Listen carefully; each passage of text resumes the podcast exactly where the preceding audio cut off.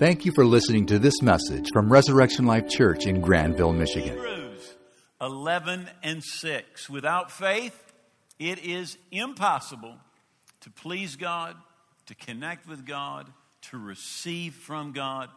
In Luke 18, Jesus said, When the Son of Man uh, returns or comes, will he really find faith in the earth? Now, what Jesus is saying is what he's looking for is faith.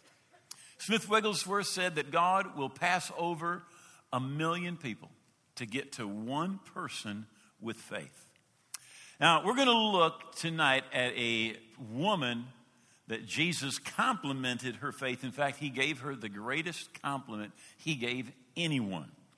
In Matthew 15 and 28, Jesus said unto her, O woman, great is thy faith.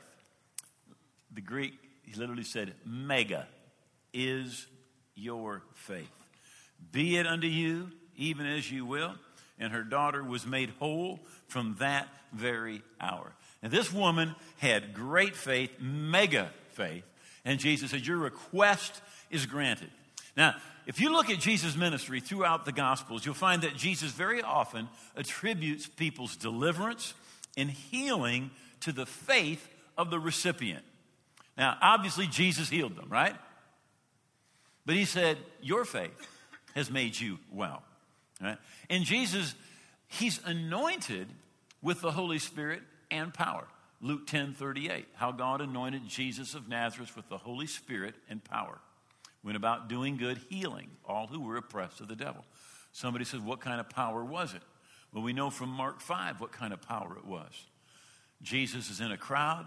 A woman with an issue of blood comes up behind him because she says, If I just touch the hem of his garment, I will be made well. She touches Jesus' clothes. The Bible says immediately Jesus felt, some of your translations say power, others say virtue, went out of him. She felt the power go into her. Jesus felt the power go out of him. So, what did the power do? It healed her. So, what kind of power was he anointed with? Healing power. Jesus would say, But your faith has made you well, or your faith has healed you. To two blind men, to a leper, to the woman with the issue of blood, to blind Bartimaeus. To others, he said, According to your faith, be it unto you. So Jesus attributes healing to the recipient's faith. Even that woman with the issue of blood, Jesus said, Your faith has made you well. Right? Well, was it Jesus' healing power? Yes. But was it her faith? Jesus says yes. He t- she touched, healing power came in. Jesus said, Your faith has made you well. So, really, we can say when it comes to healing, there's two sides. There's a divine side, there's got to be the healing power, right? But there also be the human side, there has to be faith. Without faith, there, the, the healing power will not function. In fact, in Luke chapter 5, it says, And it came to pass on a certain day, as he, Jesus, was teaching, that there were Pharisees and doctors of the law sitting by, which had come out of every town of Galilee, Judea, Jerusalem, and the power of the Lord was present to heal them. And behold, men brought in a bed a man which was taken with palsy. And they sought means to bring him in, to lay him before him. And when they could not find a way by which they could bring him in because of the multitude, they went up on the rooftop and let him down through the tiling right in front of Jesus. So the Bible says the power of the Lord was present to heal them teachers, doctors of the law, Pharisees, from all the towns. They're right there. But not one of them got healed. But the power of the Lord was present to heal them, but none of them were healed. Instead, somebody who comes from the outside, a paralytic, whose four friends bring him on his bed, climb on the roof, and let him down in front of Jesus. That man is healed. No, this is what the Bible says. It says when he saw their faith. When he saw their faith. Right? Although the power of the Lord was present, the power of the Lord did not heal those that did not have the faith to be healed. So if there's no faith, there's no healing. If there's no power, there's no healing, right? It's almost like there's a dance. Now, I don't know a lot about dancing, but I know it takes two, right? And when in this dance, God leads and we follow. Right? Now, faith is not doing what you want to do and asking God to bless it. That's what a lot of people think faith is. It's just doing what you want and say, God, bless this. You know, I like in Numbers 14, uh, the children of Israel have disobeyed God. And God said, now go back into the, into the desert. But the Bible says they presumed to go up to the hills, to the top. Nevertheless, the ark of the covenant of the Lord and Moses did not depart from the camp. And the Amalekites came down, and the Canaanites who dwelt in the hills and smote them and discomfited them, literally defeated them as far as Hormah. Now, they presumed to go up. And they said, God, bless what we're doing, bless what we're doing, right? But God's plan was for him to go in a different direction. And sometimes what we do is we don't find out God. Here's what we do we just do what we want to do and say, God bless it. What we should do is find out what God wants because it's already blessed. Right? So we're going to talk about this woman who Jesus said, Woman, great, mega is your faith. Jesus was impressed by this woman. And literally, that word mega, it means the best, the greatest, the top of the heap. Jesus is saying, This woman has got great faith. You know, and Jesus regularly commented on people's faith. I was just reading, reading uh, this afternoon where Jesus said, Where is your faith? He's like, Where did you, where did it go? They're like, I don't know. I lost it someplace. You know, Jesus, Jesus said, You know, little. You got little faith. But he also talked about great faith. And the highest compliment Jesus ever gave was to this woman, right? And literally, the Bible does not give us her name. All right? So we're just going to call her mega faith woman. All right? I like her. So here we go Matthew 15 25. Then Jesus went hence and departed to the coast of Tyre and Sidon. That would be today in part of Lebanon. And behold, a woman of Canaan came out of the same country and cried to him, saying, Have mercy on me, O Lord, son of David, for my daughter is grievously vexed with a devil or a demon. But he answered her not a word. And his disciples came and besought him, saying, Send her away, for she cries after us. But he answered and said, I am not sent except to the lost sheep of the house of Israel. Then she came and worshiped him, saying, Lord, help me. But he answered and said, It's not meet or right to take the children's bread and cast it to the dogs. And I want you to notice that Jesus called healing the children's bread, the believer's bread. And she said, Truth, Lord. Yet the dogs eat the crumbs which fall from their master's table. Then Jesus answered and said to who? Her. O woman, mega is your faith. Be it unto you even as you will. And her daughter was made whole from that very hour. So Jesus leaves what would be considered Israel, goes up into southern Lebanon, into the area of the Phoenicians. They were known in that part of the world as being great, great sailors. But there were a lot of Jewish people that were there. A lots of Jews were there. And Jesus is sent to the Jewish people. He's sent as their Messiah. But this woman is a Phoenician. She's not part of the covenant that God had with Abraham, Isaac, and Jacob. But her daughter is tormented by an evil spirit, and she hears about Jesus because his fame has gone ahead of him. And she hears that he has performed miracles, that blind people have been healed, that lepers have been cleansed, lame people have been healed, the dead have been raised, demons have been cast out, and he has authority over evil spirits. And she finds out he is in that area, and she finds him. And she prays a very, very nice prayer, right? Which literally becomes known as the Jesus prayer later. He says, Have mercy on me, Lord. Have mercy on me, Lord. Son of David. Now, she's recognizing him as King David's descendant, the Messiah. It's a messianic title, Son of David. And she says, Look, my daughter is in need of deliverance. She needs healing. And if you've read much of the Gospels, you expect Jesus to heal her, to say, Well, bring your daughter, or to say something like, Only believe. But that's not what happens. In fact, the Bible says that he answers her not a word. So she's prayed, she's come, but when she finishes her prayer, Jesus doesn't say anything. It, it even looks like indifference. And at this point, we don't know why. Right? I want to just ask you a question. Have you ever prayed and prayed a prayer that you really thought God would answer, and the result was like silence? Nothing happened. Jesus literally ignored her. I mean, he like, it, it looks like he's pretending that she's not even there, right? There is no answer, right? And how many of you know when there's no answer, it can be very disheartening?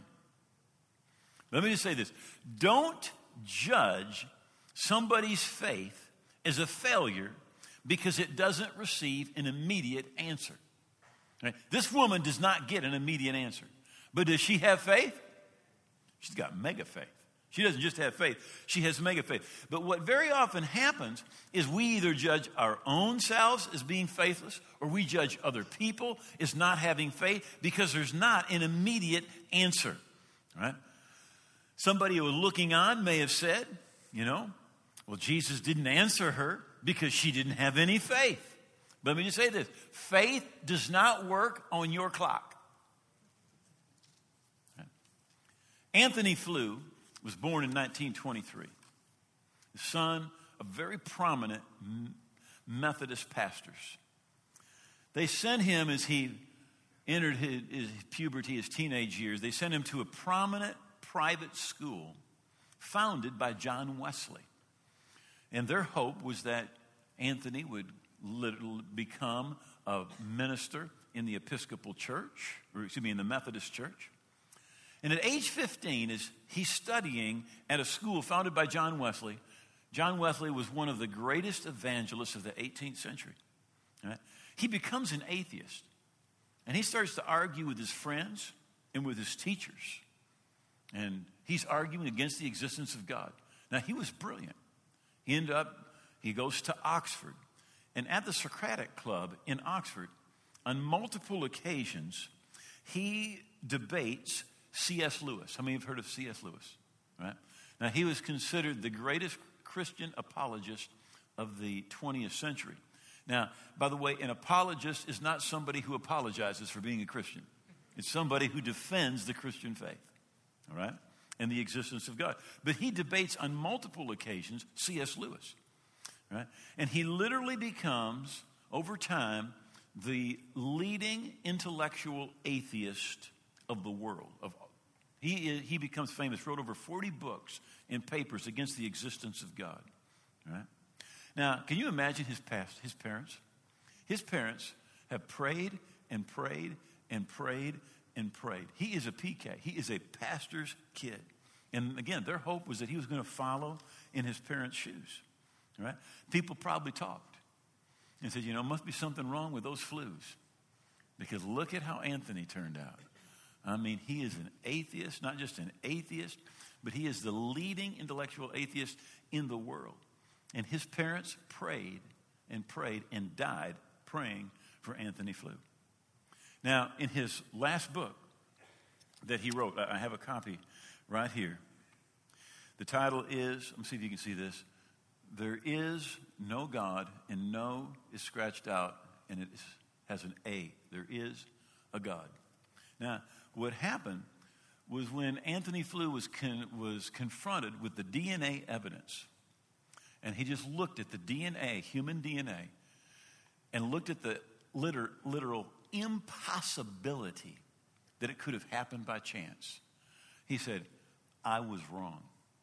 He said, This is impossible. It is impossible that this could happen by chance. He said, There has to be a God. So in his 80s, he writes a book there is no crossed out. There is a God. And the appendix of the book is written by Bishop N.T. Wright and is arguing for the divinity of Jesus and the resurrection of Jesus. And literally, Anthony Flew, in the end, will probably do more to turn people to God than if he had been a pastor all of his life. And don't tell me God didn't answer his parents' prayers. Because he did. He did. It didn't happen on the timetable that some of us would have liked to have seen it, all right? But God answered their prayers even after they were already dead and in heaven. So, mega faith woman. What do we learn from her? Number one lesson is just don't give up. She didn't give up. The disciples are like, send this woman away. She's bothering us. She keeps on per being persistent, keeps coming. So, what does it mean if your prayers are not answered immediately? Nothing. It means absolutely nothing if you pray and do not see an immediate answer. Remember, years ago, we, there was a church up in Newaygo, and uh, the, the, church had, had peaked at like three or four hundred people, and uh, it had just collapsed because of a number of things, and, and they were down to 18 people. And uh, I remember, you know, they asked us to come up and they says, look, we're praying and we're praying. We don't know what to do. God doesn't, we don't, we know God doesn't want us to close the church, but we just don't know what to do. And, and we've been praying and we just felt like we should have you come and talk to us and maybe we should, you know, do, just, just come and talk to us and tell us what we should do. So we go up and preach. And afterwards, they ask questions. And, and you know, some really, really bad things had happened in the church and, and they were just like vicious. All right? They were, the, they were extremely untrusting. All right? And so they were asking all sorts of questions. And then, and then finally, they, they, they said, you know, well, in fact, I answered questions for like 30 minutes.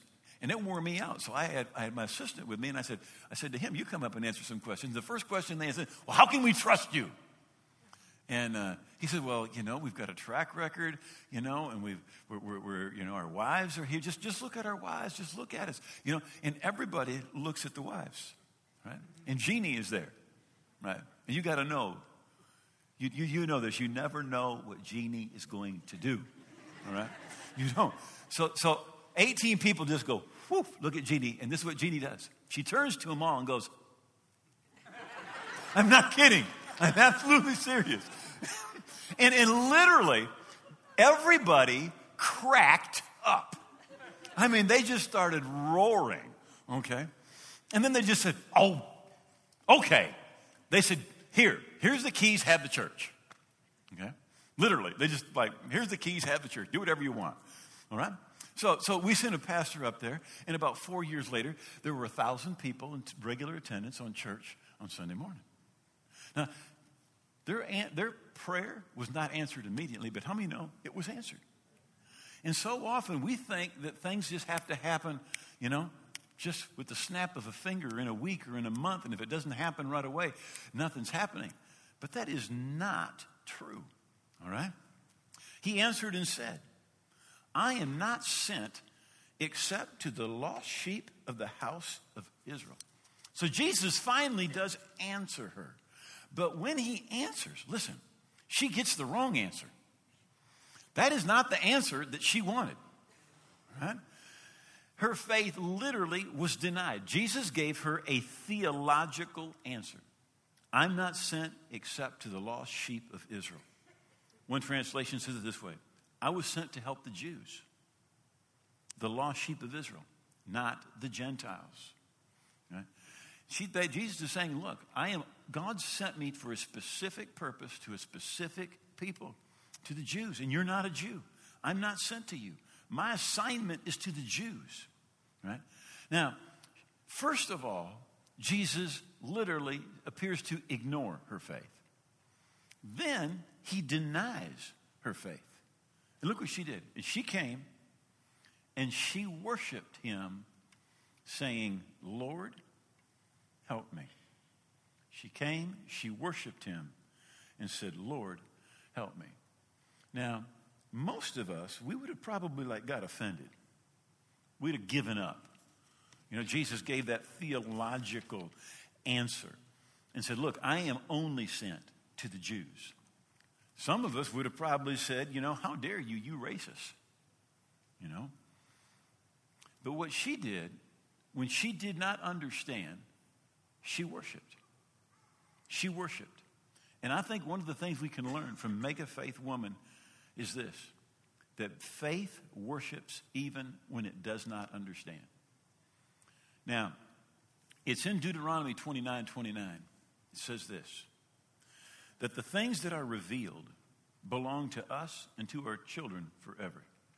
All right? But it says the secret things belong to the Lord. And there are some things that you and I will not understand. If you live long enough, there will be things, and you will go, I do not understand that. I do not know why. I do not have a reason. Um, number of years ago, I went to Bible college. I went with Doug Bergsman. He was my roommate. Right? And we, we barely walked on campus. And uh, Doug saw this girl, Barb, right?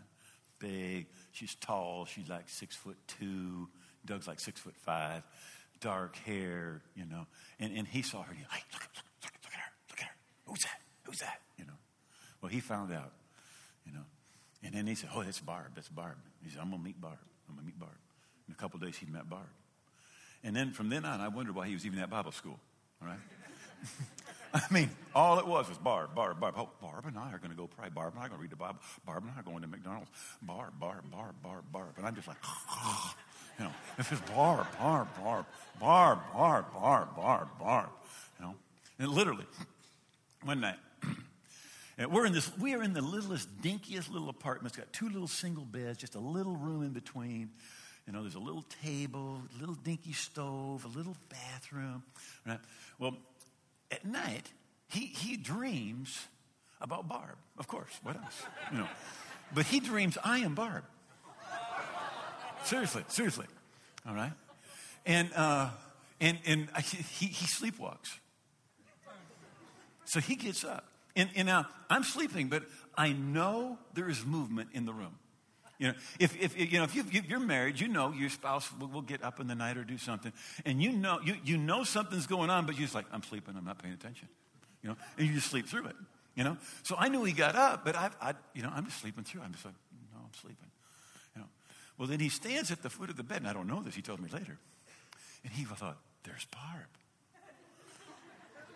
and he thought, well, it wouldn't be right to do anything, but I could kiss her. So he gets down on his knees right next to the bed. And I knew something was happening, but I thought he was like getting back in his bed. And he gets right next to me and he goes, Barb,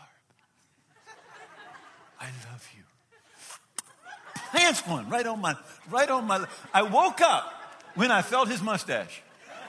I hit him so hard, I knocked him all the way across his bed into the wall. You know? And I ran in the bathroom, got some soap, you know clean up. And, and then he told me the story, and, you know, we laughed. All right? Well, like I said, I wondered why is he even at Bible school, okay? So, so by the end of the semester, they're engaged, and I don't know, two, three weeks later, they're married, all right? And uh, they move up here, and uh, Doug was on our worship team. They had five kids you know, Barb, Barb, Barb. I said, why do you have five kids? He says, oh, I don't like kids. I like Barb. I said, Barb, Barb, you know, Barb, Barb, Barb. Everything's Barb, you know. So, so, so, so Barb and their daughter are, are going to the veterinarian. And somebody runs a stop sign and bam, hits them, and they're both instantly killed. And I get a phone call. And I, I literally did not know. I, I could hardly talk. Jeannie said, What happened? And, and I could hardly talk. I, went over to his house. And somebody said, Why'd that happen? I don't have a clue. Do not have a clue. Don't have a clue. Don't have a clue. Got to his house, hugged, hugged him, cried, prayed. And you said, What'd you do? We worshiped. Sometimes you just don't know what else to do. You know what you do? You worship. You worship. And she did not understand what was going on. But you know what she did? She came, and the Bible says she worshiped. When Job lost everything, he lost family, he lost possessions, he fell down on the ground, the Bible says, and he worshiped. He worshiped. He didn't know what was going on, but he knew this. The answer is not to run away from God, the answer is to run to God. Now, Doug, by the way, you know, several years later got married. Um, 11 years ago, I think, we, we sent him up to Rockford. You know, he's the pastor at the Rockford Res Life. I think they run about 2,500 people on a Sunday morning, right? And he'll, he, I've watched people. Some people, something happens, they don't understand it, they run away from God. Other people, something happens, they don't understand, they run to God. And the ones that run to God, that keep worshiping God, they always come out ahead. You say, why did it happen? I don't have a clue why it happened. There are some things, the secret things, they belong to the Lord. We'll find out someday when we get to heaven. All right? Jesus answered and said, after she's worshiped, and said, It is not meet or right to take the children's bread and cast it to the dogs. Right? Again, Jesus calls healing the children's bread. But really, with, when you think about this, Jesus is pretty hard on her. In, you could say that he insults her. First, he ignored her faith, then, he denied her faith, and now he insults her. All right? You cannot get around it. Jesus called her a dog. And one of the first things my dad taught me is you never call a girl a dog. Right? Right? He says, You're just not, you are not one of the lost sheep of Israel. He called the Jewish people sheep, but he called her a Gentile dog. Now, a lot of people would just been offended and left, would have been scandalized. And by the way, this is long before anybody said, Hey, dog, what's up? This was a long time before that, okay? Right? What do you do when your faith is insulted? All right? You pray for deliverance, right? But nothing happens. It just seems to be ignored. It seems to be denied. Instead of getting better, things get worse. I mean, when, the, when Moses came to deliver the children of Israel, things didn't get better right away, they got worse first. First thing that happened is the king said, You're going to make the same number of bricks, but I'm not going to give you any straw.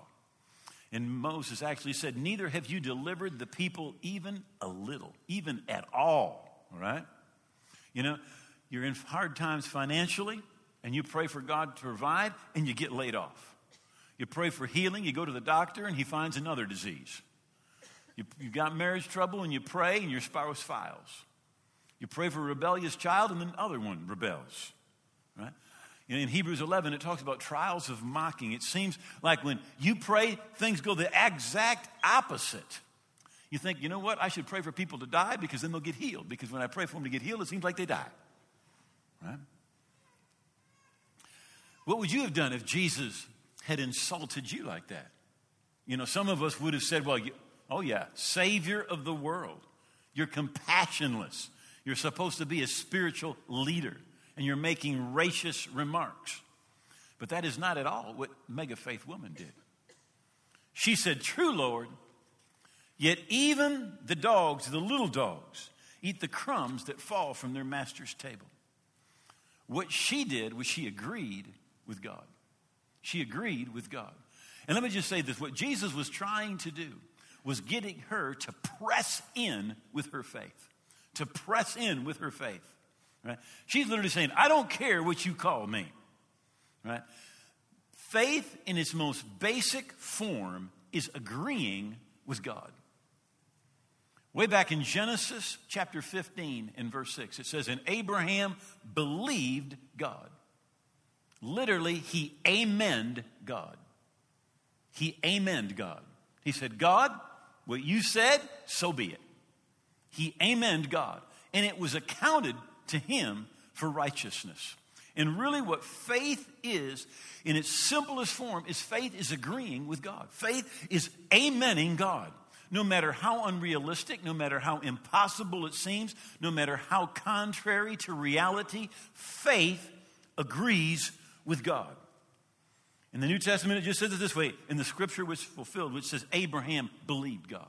And again, back in Genesis 15 and 6, it is Abraham, amen, God. He said, God, I agree. Right? That's why Abraham is referred to as the faith man. He is the father of our faith. And she said, even the dogs eat the crumbs that fall from the table. Faith, mega faith, will reason with God. She didn't contradict Jesus and say, Oh, I'm no dog. In fact, she's like, Bow wow. Even the little dogs eat the crumbs that fall from the master's table. She appeals to his mercy. Same thing Abraham did. When God said, We're going to destroy Sodom and Gomorrah, Abraham said, Well, won't the judge of all the earth do right? If there's 50 righteous, if there's 40, if there's 30, if there's 20, brings it all the way down to 10. And then he left. But God, there weren't even 10 righteous. But you know what? Abraham still received the answer of his faith. His family was preserved. Lot and all of his house were preserved as in the midst of a t- tremendous judgment that came from God. God says this in Isaiah 43 Put me in remembrance. Let us plead together. Put me in remembrance. Literally, put God in remembrance of his word. The mega faith woman says, I don't need to sit at the table. I just need one crumb of mercy. That's all that I need. And Jesus turned to her and said, Woman, mega is your faith. Be it to you as you have desired. So, what do we learn from mega faith woman? Don't give up when it seems to be that your faith is ignored. Don't give up when it seems like your faith is denied. Don't give up when it seems, even if your faith is insulted, because you pray and things get worse instead of better. Do not give up. And when you don't understand everything that's going on, worship. She came and she worshiped. Faith, in its simplest form, is agreeing with God. And that's what she did. She said, Yes, Lord, but even the little dogs eat the crumbs that fall from the master's table. She reasoned with God. Right? That's what mega faith woman did. And that's what we can learn from her. In the fourth century, there were a great number of monks, particularly from the Eastern Orthodox portion of Christianity, that cloistered themselves out in the desert. And they prayed a prayer that became known as the Jesus prayer. And it is literally the prayer that mega faith woman came and prayed to Jesus. She said, Lord Jesus, Son of God, have mercy on me, a sinner. They adopted it, these monks adopted it from the prayer that Mega Faith woman had. And literally, millions and millions and millions of Christians have prayed that prayer. Right? In time of need, in time when they needed healing, needed deliverance, needed provision, needed a breakthrough from God. For more information about Res Life, please visit our website at reslife.org. If you have questions about Res Life or would like directions to visit us, please feel free to call 616 534 4923.